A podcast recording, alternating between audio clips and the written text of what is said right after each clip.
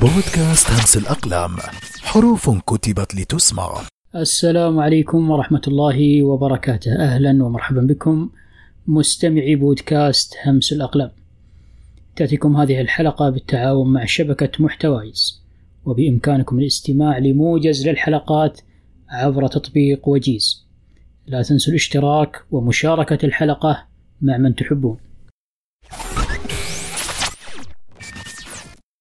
حافظ إبراهيم. ولد الشاعر المصري محمد حافظ إبراهيم عام 1872 للميلاد. على متن سفينة كانت راسية على نهر النيل أمام ديروط وهي مركز بمحافظة أسيوط. من أب مصري الأصل وأم تركية. ثم توفي والده وهو صغير وأتت به أمه قبل وفاتها إلى القاهرة حيث نشأ بها يتيما تحت كفالة خاله الذي كان ضيق الرزق حيث كان يعمل مهندسا في مصلحة التنظيم. ثم انتقل خاله إلى مدينة طنطا وهناك درس حافظ في الكتاب. أحس حافظ إبراهيم بضيق خاله به مما أثر في نفسه فرحل عنه وترك له رسالة كتب فيها. ثقلت عليك مؤونتي إني أراها واهية. فافرح فإني ذاهب متوجه في داهية. درس حافظ في المدرسة الخيرية في القلعة ثم في مدرسة المبتديان ثم الخديوية الثانوية لكن دراسته النظامية انقطعت بسبب انتقال خاله إلى مدينة طنطا.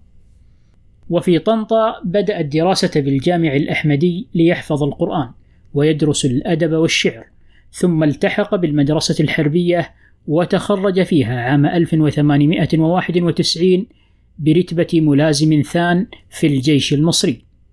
عمل بمكتب للمحاماة وبعد تخرجه من المدرسة الحربية انتقل للعمل بوزارة الداخلية ثم أرسل إلى السودان مع الحملة المصرية عام 96 800 وألف لم يطل وجوده في البعثة فعاد إلى مصر وتمت إحالته للاستيداع قبل تعيينه رئيسا للقسم الأدبي بدار الكتب المصرية وظل بها حتى أحيل على المعاش قبل وفاته ببضعة أشهر وكان قد حصل على لقب بك عام 1912 كان حافظ إبراهيم قارئا نهما يتمتع بسرعة الحفظ وقوة الذاكرة وقد بدأ الاهتمام بالشعر والأدب أثناء دراسته بالجامع الأحمدي بطنطا.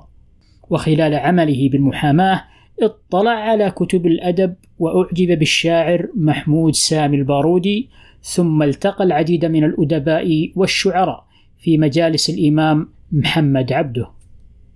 ولجودة حفظه وقوة ذاكرته حفظ عشرات الآلاف من القصائد العربية القديمة والحديثة ومئات الكتب وكان يقرأ الكتاب أو ديوان الشعر كاملا في فترة وجيزة. ثم يتمثل ببعض فقرات من هذا الكتاب أو أبيات ذلك الديوان. وقد انعكست قراءته في شعره جزالة وعمقا وتنوعا فكان كما قال عنه خليل مطران أشبه بالوعاء يتلقى الوحي من شعور الأمة وأحاسيسها ومؤثراتها في نفسه فيمتزج ذلك كله بشعوره وإحساسه فيأتي منه القول المؤثر المتدفق بالشعور الذي يحس كل مواطن أنه صدى لما في نفسه. حمل حافظ إبراهيم هموم الوطن والشعب فعبر عنها في الكثير من القصائد الشعرية حيث اشتهر بوطنيته وقوميته وارتبط شعره بالمناسبات على اختلاف أنواعها سواء رثاء أو مدحا أو وصف وقال عنه الشعراء والنقاد إنه أحكم الصياغة والأسلوب وأجاد بهما وقد هزته الأحداث الوطنية التي مرت على بلاده في الفترة التي عاصرها مثل حادثة دنشواي التي قتل فيها الكثير من الفلاحين على أيدي الضباط الإنجليز. فكتب فيها واصفا أن هذه الحادثة أيقظت الشعب. يقول حافظ قتيل الشمس أورثنا حياة وأيقظ هاجع القوم الرقود. فليت كرومر قد بات فينا يطوق بالسلاسل كل جيد. لننزع هذه الأكفان عنا ونبعث في العوالم من جديد. كما أثر فيه ظهور الكثير من الشخصيات الوطنية الحاملة لهموم الوطن. أمثال مصطفى كامل وسعد زغلول حيث رثى كامل بأبيات مؤثرة. أيا قبر هذا الضيف آمال أمة فكبر وهلل والق ضيفك جاثيا. عزيز علينا أن نرى فيك مصطفى شهيد العلا في زهرة العمر ذاوية ثلاثون عاما بل ثلاثون درة بجيد الليالي ساطعات زواهية ستشهد في التاريخ أنك لم تكن فتى مفردا بل كنت جيشا مغازيا.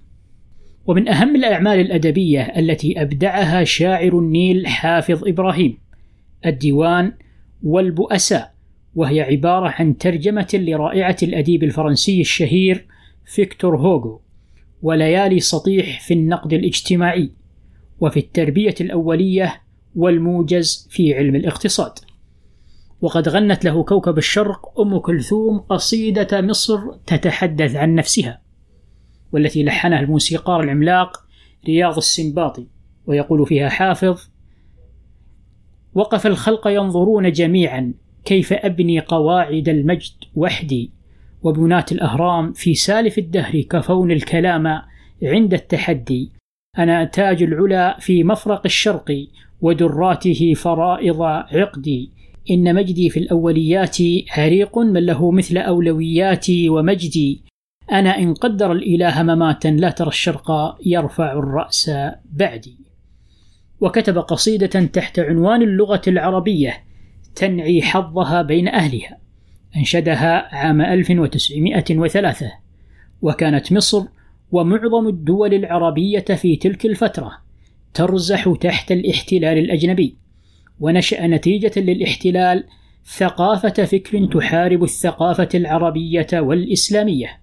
ويقلل من شأن اللغة العربية وينظر إليها على أساس أنها لغة متخلفة لا تصلح للعلم. ويجب إحلال اللغة الإنجليزية محلها. وسايرهم في هذا الاتجاه بعض المثقفين العرب الذين نادوا بأن تكون اللغة الإنجليزية هي لغة التعليم. وكادت أن تطبق تلك الفكرة لولا الجهود التي بذلها علماء الأزهر وقيادات الأحزاب الوطنية المصرية وكثير من رجال الفكر. وكان الشاعر حافظ إبراهيم في هذه القصيدة المعبرة أحد الشخصيات التي ساهمت في محاربة تلك الفكرة. رجعت لنفسي فاتهمت حصاتي وناديت قومي فاحتسبت حياتي. رموني بعقم في الشباب وليتني عقمت فلم أجزع لقول عداتي.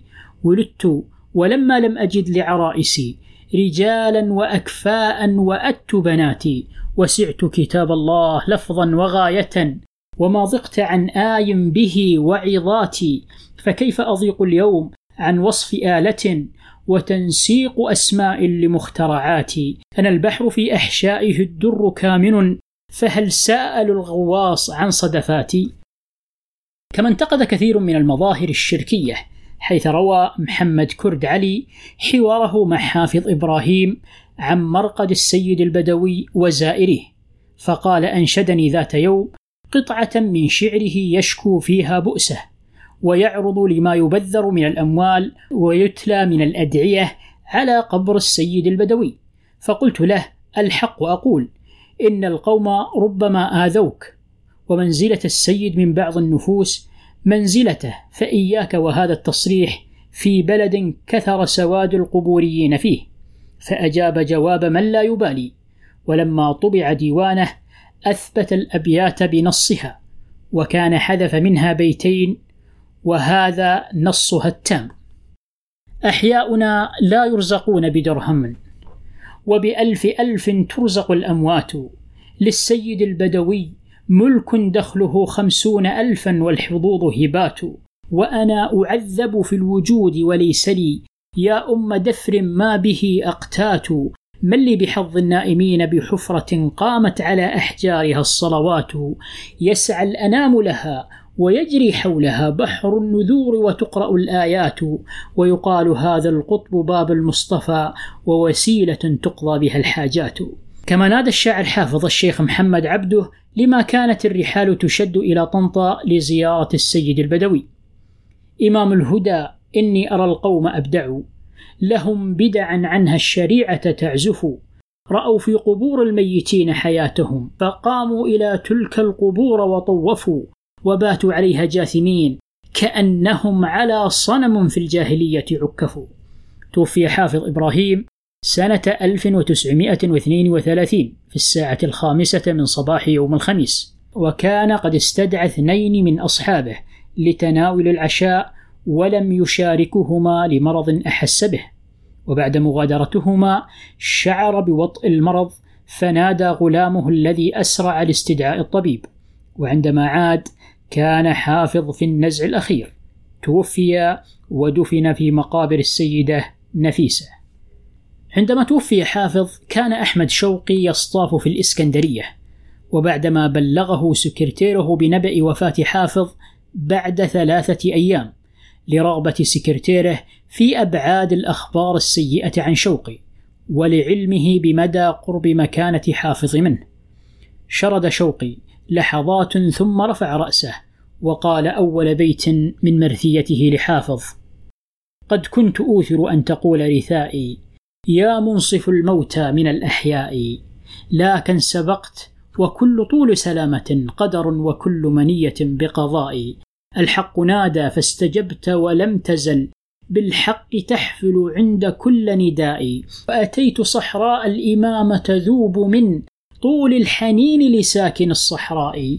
فلقيت في الدار الإمام محمدا. في زمرة الأبرار والحنفاء أثر النعيم على كريم جبينه ومراشد التفسير والإفتاء فشكوت ما الشوق القديم وذقتما طيب التداني بعد طول تنائي إن كانت الأولى منازل فرقة فالسمحة الأخرى ديار لقائي ووددت لو أني فداك من الردى والكاذبون المرجفون فدائي الناطقون عن الضغينة والهوى الموغر الموتى على الأحياء من كل هدام ويبني مجده بكرائم الأنقاض والأشلاء.